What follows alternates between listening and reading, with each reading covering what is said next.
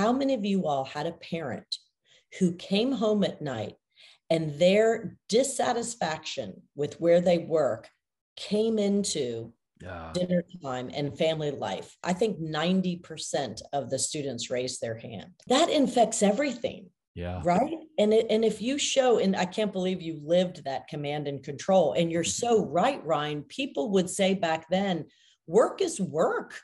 Mm-hmm. It's it, it's not called play. Your reward is your paycheck. Stop complaining. I mean, what a different mentality, right? Welcome to the Always Better Than Yesterday podcast. I am your host, Ryan Hartley. This podcast is for heart centered leaders just like you. I hope our time spent together helps you leave a heartprint where those around you are left better than yesterday. These interview sessions are sponsored by our great friends at Elevate Online Marketing. On episode 184, I'm joined by Dr. Michelle Johnston. Michelle is a management professor, executive coach, and leadership expert, helping leaders achieve results through meaningful connection. She's an award winning professor studying leadership and business communication, and her research has shown a clear link between a team's effective communication and its positive financial performance. Earlier this year, Michelle released her first book, The Seismic Shift in Leadership. We have a great conversation about what it means to create connection connection with ourselves, connection with our team, and connection with our organizations. I hope you enjoy our conversation. Here is episode 184 with Michelle Johnston. Michelle, welcome to the Always Best Than Yesterday podcast. How are you? I'm great, Ryan. Thank you so much for having me. I love it. And um, one of the values that I have here Always Better Than Yesterday is connection. It is like such a, a key component to this heart centered leadership that we talk about. And I love that you've written a book that is all about connection. But before we get into the book, I'd love to know a bit about you and a little bit about your your story to being someone who's even written a book about leadership and connection. Yeah, I felt like I found my passion when I was about 23 years old. I was in the master's program in graduate school at Auburn, and one of my professors um, led this course that drove all of us crazy because it was all experiential and he didn't tell us anything. It was all about us doing and learning and exploring. And my, in that particular professor, Larry Barker, he, um, recruited me for a consulting firm here in New Orleans. And so that's how it all began. I loved adult education. Mm-hmm. I loved trying to be better with uh, human dynamics and communication. And, and so it ended up, I stumbled kind of in the back door to becoming a professor because I was working for this management consulting firm. And I was so young that they said I needed to get a PhD. And I went kicking and screaming. I was like, why would you want to do that?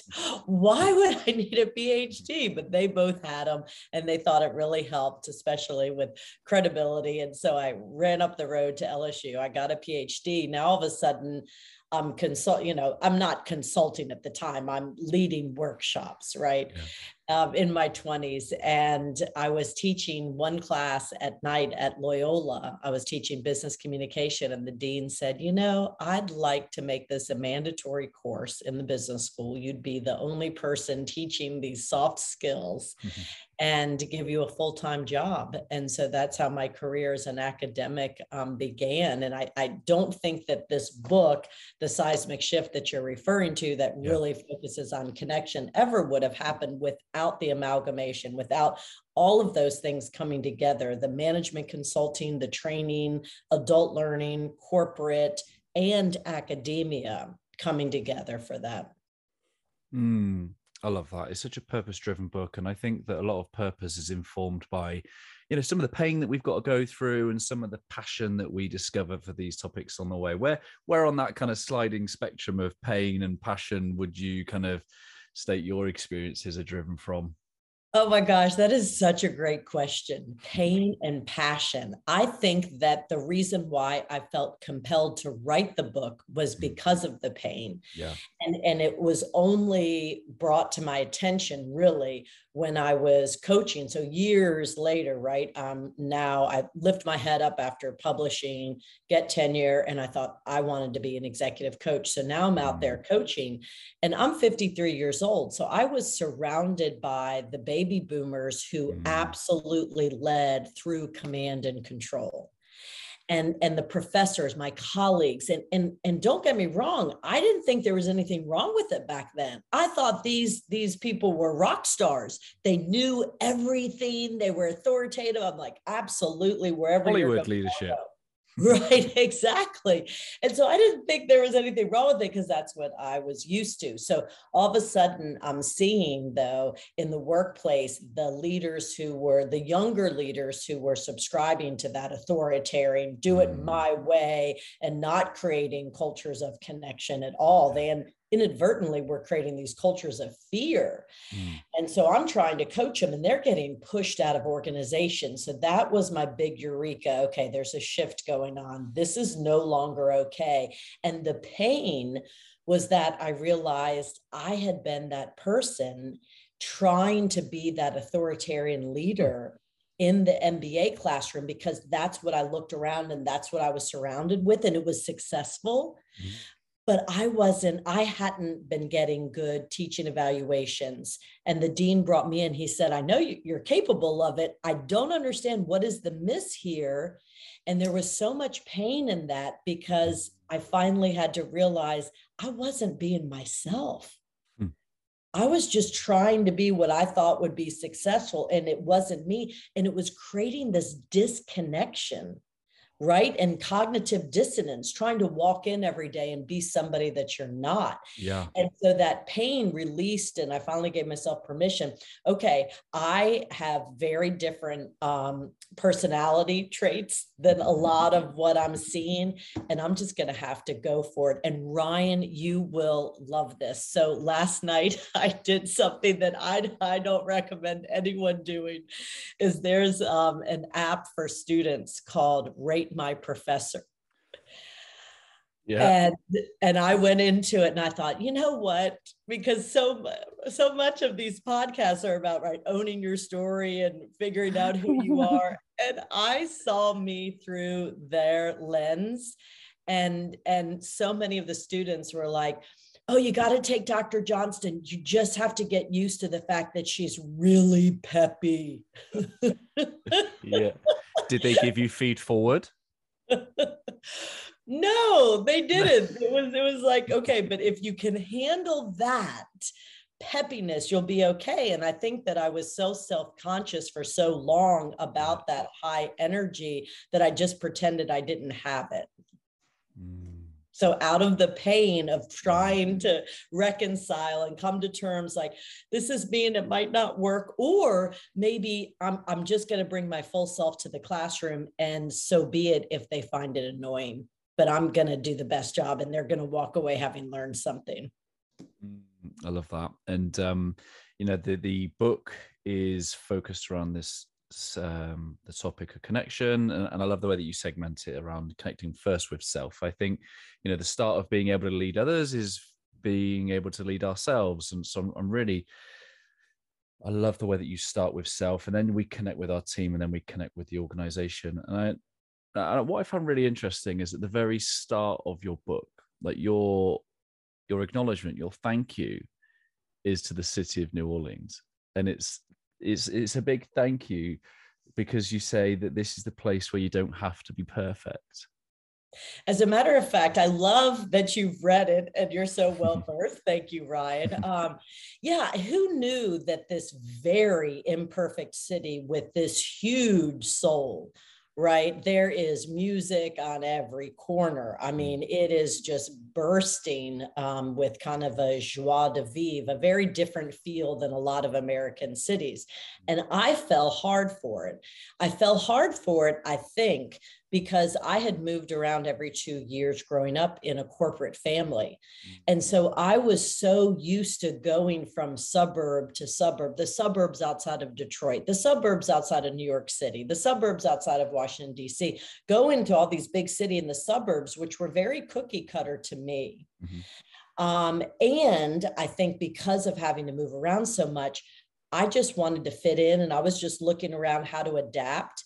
Yeah. And when I finally got to New Orleans, I realized it was so uncool to look like anybody else, to be a cookie cutter. Like it was much cooler to totally be yourself. And this city embraces you if you love New Orleans and if you're authentically you.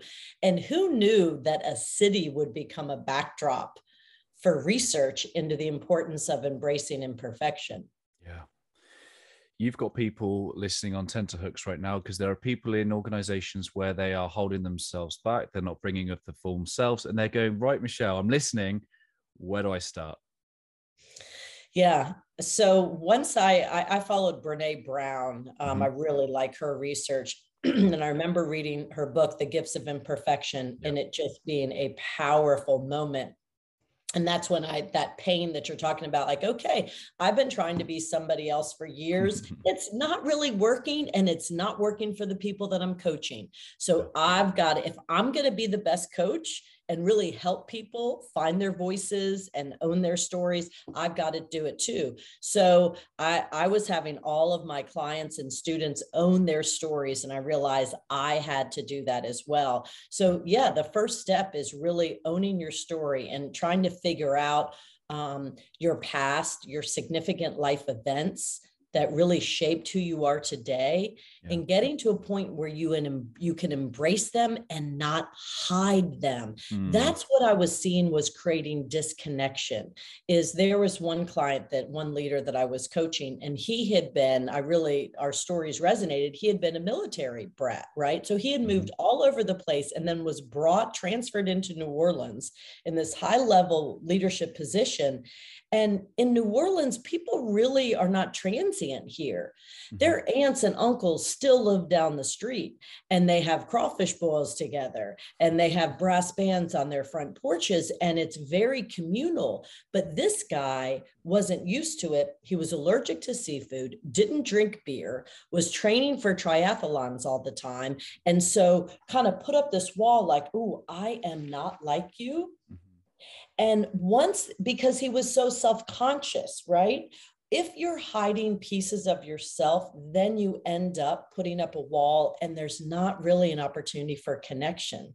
So you really have to own your story first and making sure that you're comfortable. And so then I had to look in the mirror and say, gosh, I think for years I've had a wall up because I've just been on the surface trying to find commonality with people, but not really going yeah. deep because I was so self conscious that I didn't have a home. People would say, Oh, where are you from? And I would say, Oh, where are you from? And they would name a city, and likely I had been, you know, I had lived there. I'm like, Oh, yeah, I lived in Detroit, Michigan. And that was just to create commonality, but there yeah. wasn't any depth to it, right? Yeah so you really have to work and once you own your story which when when i say own your story it's really owning those significant life events that can be painful that mm. you can be self-conscious of but once you own it i'll give you a great story ryan one of my students we do this exercise in my mba class and he stood up it was a stadium style classroom and he stood up on stage and he said, The story I'm going to share with you tonight is one that I have never shared with anybody but my close friends and mm, family. That's good. He said, I'm from a very poor village in Honduras. He said, I got to Loyola on scholarship and I'm eternally grateful. Mm-hmm. He said, being from a poor village in Honduras is not uncommon. He said, but what was kind of uncommon is that my grandparents lived with us. And he said, but again, really not that uncommon. We were very poor. But then when my grandfather died, my grandma moved into my bedroom. I was in high school and I was sharing a bedroom with my grandmother. Only my closest friends knew. I was so ashamed. He said, and I definitely wasn't going to share that with anybody when I came to the United States to study in a graduate program. He said, but my grandmother just died. Mm. And he said, I wouldn't ever replace those years that I had with her. And I realized that's what made me me. And I'm wow. going to sing it from the rooftops. Wow. Freedom. I, I still get chills mm. just retelling that story because I just remember sitting in the audience and looking around and you saw this it two things happened when you own this when you own yeah. your story two things happened he felt empowered and liberated because he had been hiding this piece of himself. Mm. And as he's sharing it, like, this is me, and I'm proud now of that, mm. then, then the audience, the people in the room are like, I like you. I yeah. trust you. You're yeah. a good guy. So you can see that internal connection within within himself and then the connection all of a sudden you feel with others. No, oh, that's powerful. Thank you for sharing that story. As you were referencing Brene Brown earlier, it reminded me of the quote that she says that you can't have true belonging if you have to change yourself to fit in, or something to that effect. And, and I think something can happen that's even worse than that, which is that we can become highly successful by changing who we are, which almost like is worse because it reinforces that who we are normally probably wouldn't have achieved these things. And then we become stuck in this version of ourselves that doesn't feel truly aligned and then we get to that point of going, oh, I am so out of alignment and I am stuck. I, that's so wild you just said that because I just um, interviewed Juan Martin for my podcast called The mm-hmm. Seismic Shift. And Juan Martin is the global president of Kind Bars. He's in my book, fascinating individual. He's from the south of Spain, raised in a very macho culture. Mm. And for years, that worked he had been hired after graduate school from Mars, a, a privately held company, you know, M&Ms and, and mm-hmm. candy and pet food. And he had been in charge of Africa and Europe, again, very well and then finally got an executive coach and looked in the mirror and said i don't want this is really not who i am. This is yeah. what i thought i was supposed to be. I'm tired of trying to play the macho guy. Mm. and so he gave himself permission to lead with compassion and kindness. And he said he's still super competitive obviously but he wanted to lead with more of those qualities. And and at that point the universe conspired um, not against him, but for him, because Mars acquired Daniel Lubetzky's company, Kind Bars. So Daniel Lubetzky was the founder of Kind, and now Mars bought it and was looking for a leader who could absolutely represent kindness because that's one of the metrics that they evaluate on is not just how many bars that Juan Martin sells, mm-hmm in his company it's how many acts of kindness so if he had not finally said i am tired yeah. Of pretending to be this macho macho, I'm going to lead with compassion. He never would have been plucked to be the global president of kind. Hey, my friends, thank you for being with us so far. I hope you're enjoying the interview. I just wanted to take a quick moment to let you know about our signature Heartprint coaching. Our Heartprint coaching is for you if you're ready to go all in on becoming a heart centered leader ready to go all in on doing more of what you love, ready to see what you are capable of with support, guidance, and accountability. You're ready to go on a rapid, transformational journey that will change your life and others in as little as three months. Are you ready to show up with courage and share your gift with the world? Ready to start making an income and more impact by doing what you love? Ready to start leaving your legacy where those around you are left better than yesterday. In our Heartprint signature coaching, in our time together, I'll help you lead from your heart set. I'll help you develop other people and your team. I'll help you bring your heart work to the world. I'll help you start leaving a legacy and capturing examples of your impact. I will help you be someone you love, to do more of what you love, and to serve people that you love. It's an amazing opportunity for someone who's ready to go all in and be a heart centered leader. I'll throw in loads of other bonuses, including your life languages profile, uh, access to our Master Heart and Mind membership, and even some Always Better Than Yesterday merchandise. Head to abty.co.uk forward slash coaching to find out more, and I look forward to connecting with you very soon. That's abty.co.uk forward slash coaching. Here we go. Back to the interview. Oh, I love that. And you know, your your tagline for this book, Seismic Shift in Leadership, is about meaningful connection and enhancing organizational performance. And you know, we probably wouldn't have put, put those two sentences together, you know, 10, 20, 30 years ago. How has connection got anything to do with bottom line and enhancing organizational performance? But what happens when you can kind of connect with your team? Like, what are some of the uh, the transformative effects of, of leading in that way yeah, I was so self conscious as a young professor in a business school, kind of the only one in charge of teaching these soft skills that I that I put my head down and tried to show the link when I was publishing and writing articles and doing research, trying to show the link between soft skills and hard financial performance. And so mm-hmm. my colleague, Dr. Kendra Reed and I, we created this scale called the team listening environment. We were absolutely certain that if a leader created a positive environment mm. with his or her team where he or she truly listened to them and also shared information and asked for feedback. What do you think we could do? Our quality is down. Our customers are down. What can we do? And then loop back and say, We tried your ideas and so it, it, so we called it the team listening environment. And so we predicted and we went and collected data at various manufacturing facilities that if if you had a leader so we asked the employees if you had a leader who created this positive team listening environment you would absolutely make more money. And we proved it. Woohoo! The sales were higher. They generated more sales in those divisions that had that leader. So we knew we were onto something, right? That performance is related and driven by environment. So then when I was exploring, so once I had that eureka that the command and control authoritarian style is getting pushed out, and then I realized it is all about connection right now. And then I went and interviewed the 18 leaders to try to figure that out. Well, what does that look like? What can you do differently to have that connection? And, and what we are finding is that the leaders who are focusing on creating psychological safety and trust just by saying, How are you doing really?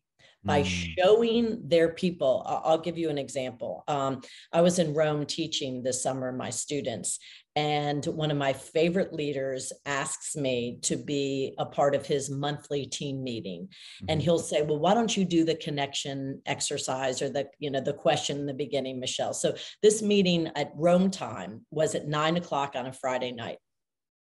So you would think that I would say, I'm in Rome teaching thanks, I'm fine. But I don't want to miss these meetings because they're incredible.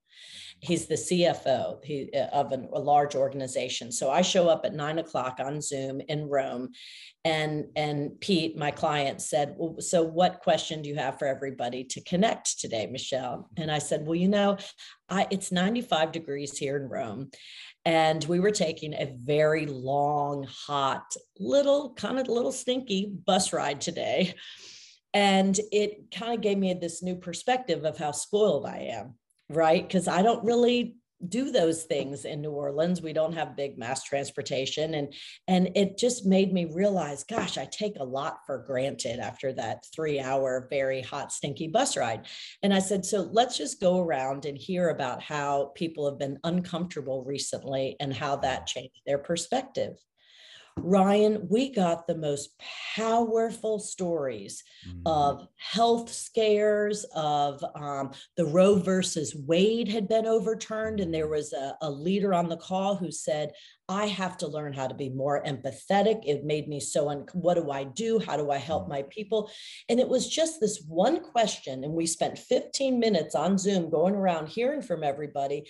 And then all of a sudden, you have this Mm. Mm-hmm. safety and trust and comfort. Then you then you can accomplish your goals.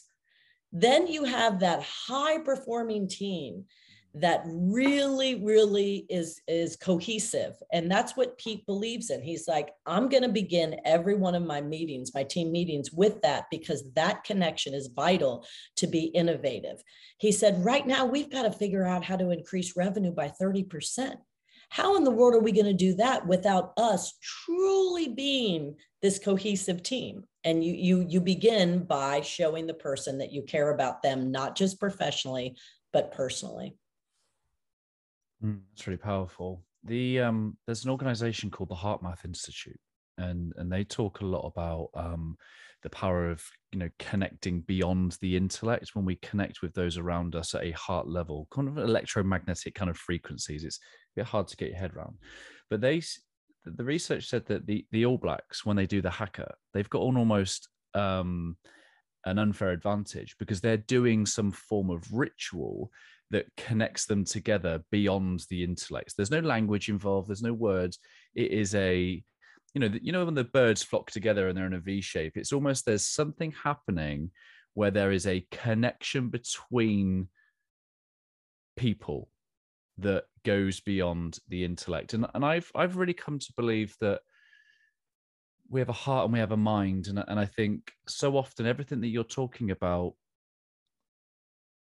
it's not it, as much as it can be a strategy, it can't start as a strategy. It has to start with a leader with a heart for connection to begin with. And then the wonderful thing that I think happens then is they're not too worried about getting the words right. There's the focus isn't specifically on, oh, do I get this wrong? There's a grace around a topic that says, I might not kind of get this right, but you feel my intention is that we unite around something in some way. When I say the words kind of heart and mind, and how does how does that kind of resonate with you? Oh my gosh, that is beautiful. As a matter of fact, I'm in an organization called 100 Coaches, and Marshall Goldsmith uh, mm-hmm. formed this group, and he's uh, an executive coach. So we are on Monday calls all around the world talking about issues of, of, of the heart, how we can best help our leaders. Mm. And one of my colleagues, Hubert Joly, just wrote a book called The Heart of business. Mm. And he was the CEO of Best Buy. He took it on when everyone said that Best Buy was absolutely going to go bankrupt and there's no way he could save this company. And he said, I'm going to figure out how to save it. And he went into it as a former McKinsey guy, yeah. super analytical, uh, very serious and then by getting on the floor and spending lots and lots of hours just trying to learn the business and learn the employees and truly listening, he yeah. realized if we have to turn this company around, it's got to be through the heart. Mm of the mm-hmm. employees mm-hmm. and through the customers. Uh, and so he re- then he wrote an entire book and he turned around Best Buy. Now he's at Harvard teaching, and his mm. book is called The Heart of Business. And I absolutely believe with what you're talking about. And one of the other key words, Ryan, that you mentioned that I'm just now um, learning more about, um, or actually just putting the, the name to it, what I'm seeing is ritual. Yeah. So, what this client of mine does is his ritual is I don't care if we're losing a $100 million right now. Mm-hmm. My team meeting is starting with a question because I care about you. Mm. And that ritual is something you're right that that mm-hmm. now everybody knows what to expect and there might be somebody rolling their eyes like I really don't feel like doing this right now. I've got a lot of work to be done, but then you can see afterwards just through their body language that they're mm-hmm. more relaxed. So, yeah, I, I think trying to embed heart and connection into work and and make it a ritual, I think we're we're onto something for sure. Yeah, and you know, in, in your third section of your book, you talk about um, connecting with the organization and, and, and a positive culture, and I think you know some of those things can become hallmarks of cultures, can't they? Because I think human beings are primitive beings that we, we kind of look around to each other to go, how do I behave here? Like, what does it what does it take to to be successful here? And you know, those sorts of things that we do, they're almost like reinforcing our identity and, and, and as an expression of who we are and, and how we behave. Yes. And I just saw, you're going to love this on 60 Minutes the other night. Um, they did interviews with Ted Lasso and oh. and and the actors on Ted Lasso. and fave. Oh, mine too. And so they were asking Jason Sudeikis and everybody there. They said, "So, so what's going on here? You're really pushing positivity and kindness." And the actors said, "Yeah, we want to get rid of the toxic masculinity." that mm. typically is found in locker rooms and show that if we can do it, you know, even though it's fictitious, but if it can be done in a locker room for a soccer team, then you better mm-hmm. believe that you can do that in a, you know, in a more traditional company. And so people are just yearning for to be able to actually work for a place that demonstrates kindness and positivity. So, this seismic shift that I was witnessing right before the pandemic, and then held on to my book, called my publisher, and said, I cannot publish a book on connection when the entire planet Earth is now in lockdown and no one's connected. Yeah. And they said, How long Here's do you, you could have won? Yeah. Yeah. they said, How long do you need? I said, I don't know. So I took the whole time of the pandemic, I went back to the leaders and had additional interviews and said, what in the world are you doing? How are you mm. connecting in a time of crisis? And got really rich data. And now we come out and then publish the book. Now we're coming out of the pandemic, and, and employees are telling us through the great resignation enough. I want to work for a company, uh, an organization that I feel good about, that, yeah. that, that I feel like they're paying me what I should be paid, that I have the flexibility, that that I don't have a jerk boss. Mm. I don't mm. want to work for an abusive culture anymore. So we're now, I think, to this tipping point where where employees have more power than they've ever had before, where they can finally say, "Yeah, I'm not doing that anymore. Yeah. And we, you know, we, the leaders, um, and I'm coaching these leaders of organizations, are facing these labor shortages saying, whoa, I might need to change in order to recruit and retain the talent that I need. Yeah. I don't know if you can see, but this quote over the side of my shoulder, it's I believe in hope, I believe in belief, Ted Lasso. I don't know yeah. if you can see that. That's that.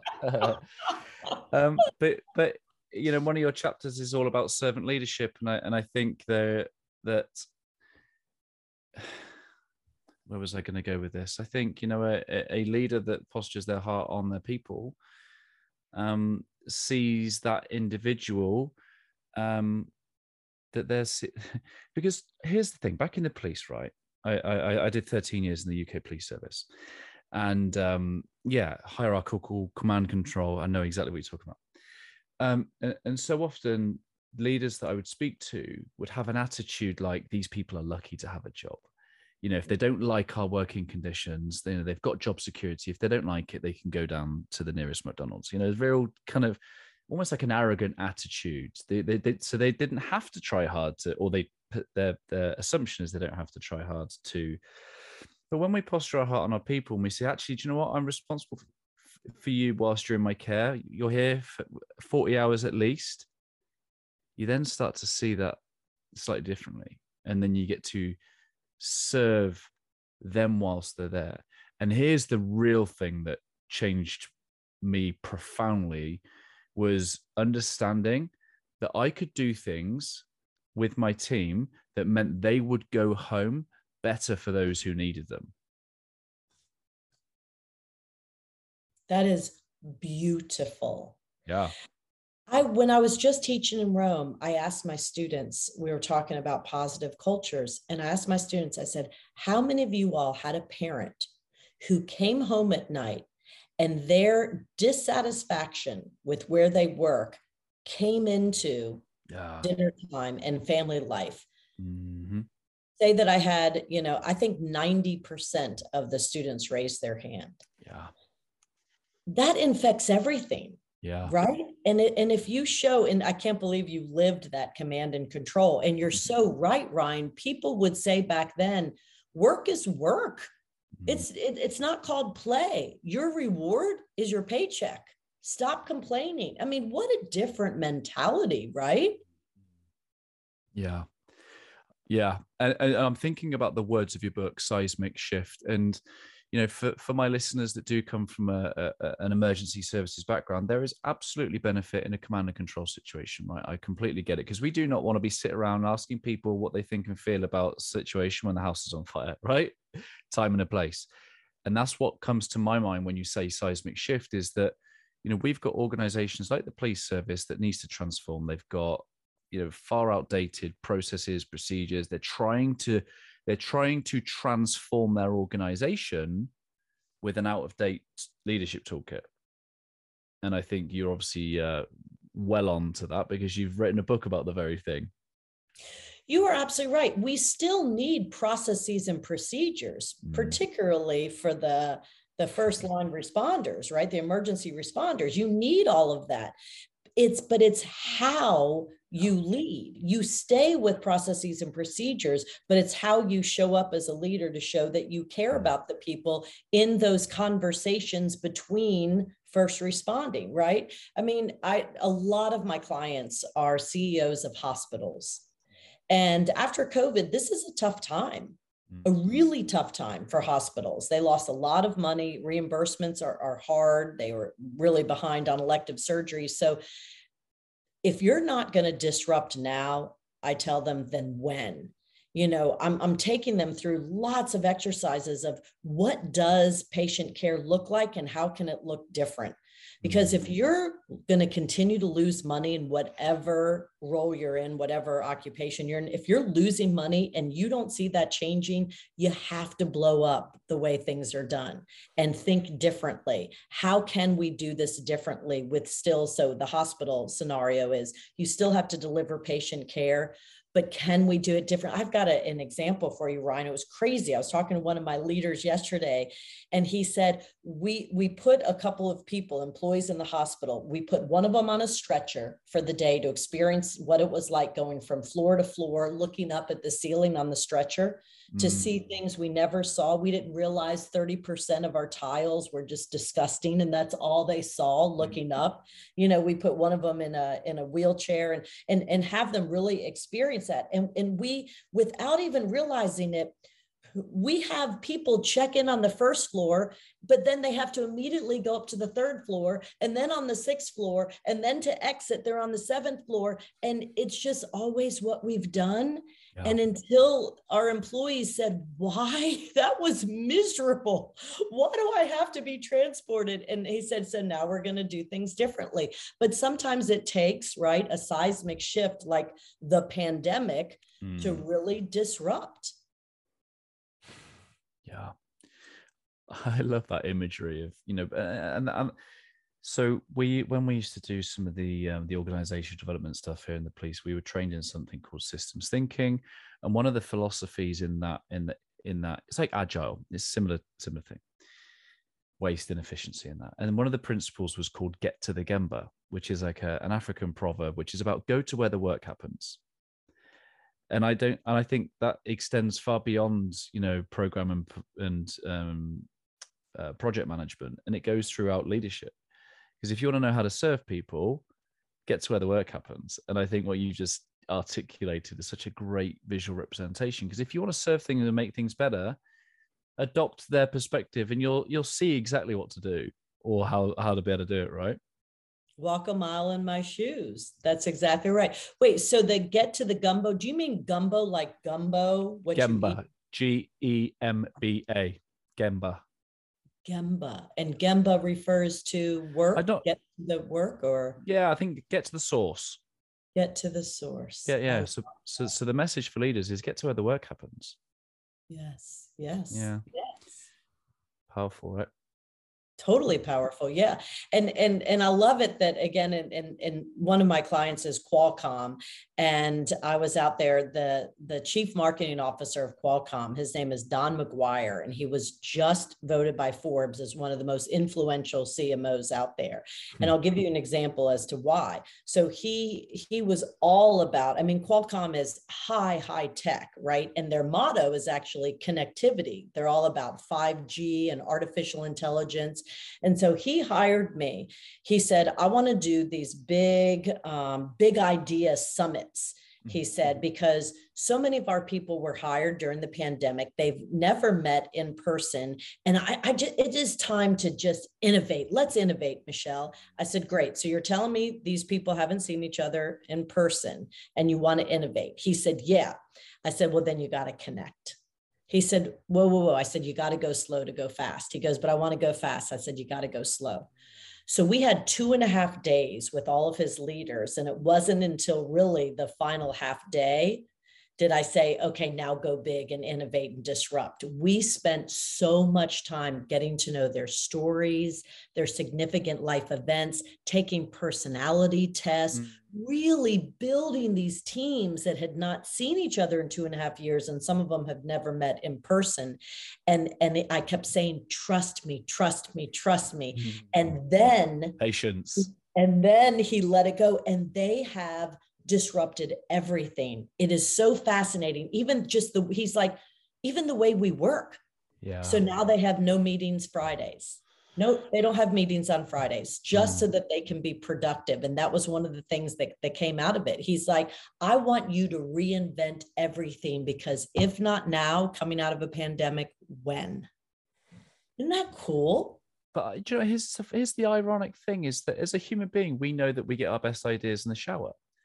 When we're not doing the thing, when we're not actually trying so hard to force it. So intellectually, we understand that we might need to slow down because, you know, it, I guess even with the, with the, I guess not many leaders that have an awareness of kind of the inside of the mind, but when we're busy and we're rushing and we, we don't have that psychological safety, we don't have access to the front cortex, which is the the the reasoning, logic, problem solving. I need to do some research into that, Ryan. Yeah. You are so right. When we as humans don't feel psychologically safe, when we're not feeling like we can trust somebody, then our yeah. best mental acuity is not being used right our no. front that is fascinating yeah the um the capillaries shrink which means the blood flow doesn't go to the prefrontal cortex meaning we become more stupid meaning we're we're still operating in fight or flight probably yes. because we don't feel comfortable. Yes. That is fascinating. Yeah so we have to as a as a so a great leader will make people feel safe and connect at a heart level because it is there's eight of all the connections between the heart and the mind 80% go from the heart to the mind.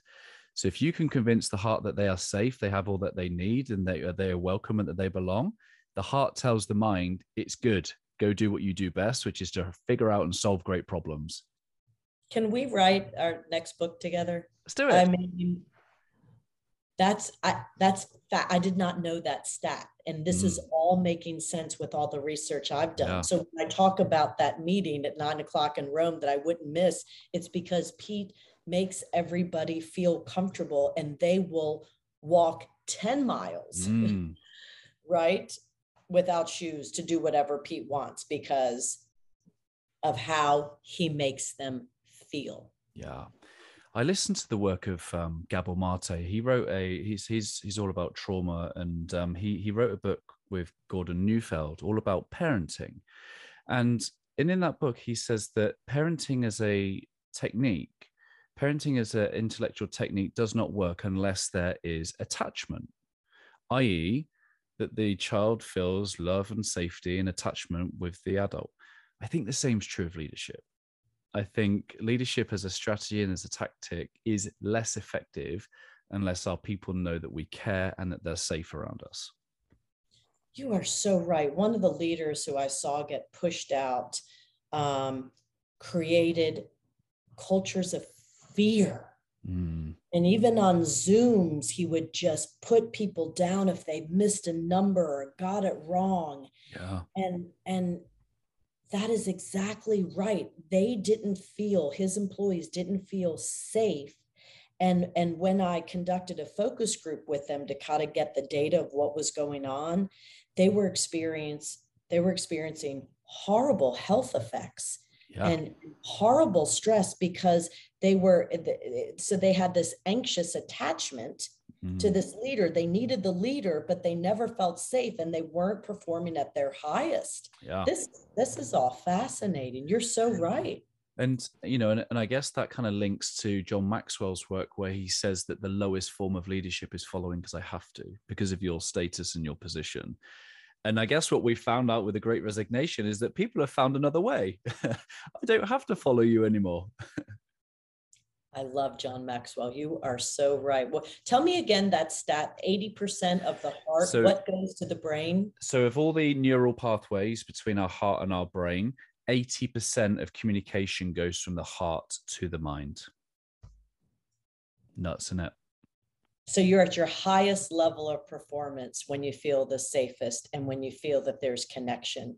So safety and connection are correlated for sure. Yeah. Um, and and when when we're deconstructing connection as well, we also have to recognize that it's not just it's it's not just asking the question how are you doing really? or tell me about a time when you've been uncomfortable yeah. or tell me about a mistake you made because i want you all to be innovative yeah, yeah. and to be innovative you have to make a mistake. So it's you know all these questions can can really add to what you're trying to accomplish. But when you think about it, it's it's not just asking the question right? But it's truly this is my definition of meaningful connection. It's truly making sure that your employees are feeling mm. seen, mm. heard, valued, and appreciated. Mm. And as a leader these, na- these days, you really, at the end of the day, if you want to do some self reflection, that's all you really you have to ask. It, mm. it's not, did I increase revenue by 30% today? What you're really going to be, you're going to be able to do that if your employees feel seen, heard, valued, and appreciated. So when I went back out to San Diego to do the last big Qualcomm Big Idea Summit, we ended up doing a fireside chat. Don and I did up in state, and he bought the, books, and everybody's talking. And, and one of the people asked a really good question. He said, Don, so you're telling us that as leaders to be successful right now, we need to make sure we're connecting with our people. But is there a metric that we have so that we know whether we're doing it? And Don said, You're right. No, we've got an engagement survey, but mm-hmm. I don't know if that tells you. So that's on my to do list, Ryan. I want to create a quick and easy metric, right? Quick and easy assessment that leaders can give to their people asking, Do you feel seen, heard, valued, and appreciated? So that mm. I know that I'm connecting with you. Mm. Yeah, and I guess the the clues in those uh, questions will be informed by what you said earlier, which is that you know, for me to feel seen and heard, well, you have to know the whole of me, not the one that can make you money, not the one that could do the performance. Exactly. It's show mm. that you care about me as a person. So after this fireside chat that I'm yeah. referring to out in San Diego, um, you know, Don gets off the stage, I get off the stage, and there's a line of people. Yeah. And one of the women comes up to me and she's got tears in her eyes and mm. and this is her quote she said you spoke to my soul hmm. i said oh my gosh tell me what's going on and she said i just left a company and i'm so mm. grateful for being here at qualcomm with leaders who care she said i was home alone in my apartment for two years during the mm. pandemic and my leader never asked me once how i was doing yeah yeah that's powerful you know, it, it, was better when I left, but in the early days of being at the police, the the the assumption was that work was work and home was home, and uh, that just never worked. You just just it would never work because people are people wherever they go. Um, I started this podcast four years ago, um, and there was a so I I've been out for three years. So there was a year overlap where I was interviewing great people. So I would do it on a Sunday night. So everybody I worked with knew that I had a, an interview on the Sunday night. Guess what happened Monday morning? No one asked any questions. In fact, it was almost like the the thing that we didn't talk about. It was just so, and so so if I was asked, do I feel seen and heard and, and valued and appreciated? No, they on the surface of it, they're like, well, there's nothing wrong. I haven't we haven't led you poorly, but it's the absence of you embracing the whole of me that is exactly right. Say that again. It's the absence of you embracing the whole of me. Yeah. Yeah. That was it. You know, I was fortunate enough to um, be part of a conversation with Patrick Lencioni. He was um, he was on a podcast, and I got to ask a question. Um, and it was right at the very start of the pandemic. So it was it was it was quite a novel thing at the time, and um, he just said, "Now's the time to be exceedingly human." You know, he's like, let's not blur out our backgrounds because if, you know, he, he's basically saying that there were his clients some walked past and he was like, oh, hey, what's your, what's your name sort of thing. It was just, just don't worry. Like be, everyone's going through an experience, just be exceedingly human. Yeah, I, I'm advocating for right now. Actually, we're we're a little bit better now. Right when we were coming out of the pandemic, I was saying what's needed right now is extraordinary connection mm. kind of correlates with the exceedingly human, right? We need extraordinary compassion and connection right now. I feel like things are normalizing and we can kind of go back to just saying meaningful connection. Just give me some meaningful connection. We don't really need extraordinary, just meaningful connection. I do yeah. think normalizing a little bit more. How are things over there? Do you feel like things are getting back and it's more normal? Yes, in terms of the health side of things, in terms of the um, the government and their dis- their disconnect between their values and their behaviors that they demonstrate whilst in office that's that's a big sore point uh, as well as them the impending cost of living and and so there's, there's there's an undertone of still instability but it's more financial based than it is health based is is is my perception at least. You're absolutely right. Yeah. Um I really like that one of your sections is about own your calendar, and so many people that I work with are are very very high degree of personal responsibility. Um, they're really really hardworking, um, but it also means that they play Tetris with their calendar. They almost see that every bit is a block to fill, right? How do you own your calendar? Yeah, so that was one of the most surprising chapters in my book, Ryan. I didn't see it coming when I sat down with Warner Thomas, who's the system CEO of a huge hospital system. And I said, Tell me about how you think successful connection looks like at the organizational level. He goes, Oh, you got to own your calendar. I said, No, no, no. I'm, I'm asking about connection. He goes, How else do you connect with the key stakeholders in your organization? You do it through your calendar. Mm-hmm. I said, okay, so tell me more about that. And so he kind of walked me through that process, right? That we now all know, but I hadn't really heard it articulated out mm-hmm. loud. That first you have to identify the key stakeholders, then you have to identify on a daily, weekly, monthly, quarterly, annually who do you need to meet with, how often, right? Is it one on one? Is it in a group setting? Is it weekly? Is it bi weekly? Do you do a town hall quarterly? He's like, I need my yeah. people to have all of this. And he said, It drives me crazy when my high level leaders come to me and say, I don't have time because I'm in meetings all day. He said, But you you have to own your calendar that's on you if you're meetings all day then make them 30 minutes rather than one hour. Delegate to somebody else to go to the meeting rather than you. Do you and, and, and then he said what also drives me mm. crazy is when people say i don't even have time to eat lunch. He said it's up to you to block out that one hour for lunch because that's important to you. When people say i don't have time to exercise you embed that time yeah, every morning yeah. from seven until eight to exercise. So I've learned a lot from him. One of the other things that he says, whenever I, I talk to him, I say, okay, I'm coaching one of your highest level leaders. Do you have any advice? He said, I'm paying that person to strategically think. I'm paying that person for their brain power. Please make sure that they're embedding time in their calendars for mm. strategic thinking Mm. So I got off a call last evening with one of my highest level leaders. She's amazing. And she's at the beach right now on vacation. And the two weeks before her vacation were the vacation block at the company. So she didn't take vacation during those two weeks, but she said, she sat, you know, told her team, I am not scheduling one meeting with you all. We're not having one on ones, team, nothing, because that's a vacation block. And even if you don't take a vacation, use it to think. Mm. That's brilliant. Mm. We need that. We need time to think. And if we're just constantly reacting, looking at our calendar, going, oh my gosh, I have no time, that's on us. We can do a better job. Yeah, I love that. Thank you for sharing that insight. I um I have a concept here, always better than yesterday, it's called Heartprint. And Heartprint for me represents the legacy of our heart centered interactions. That all of a sudden, because of the way that we've had an impact on people, something has become possible. Something has forever infinitely changed.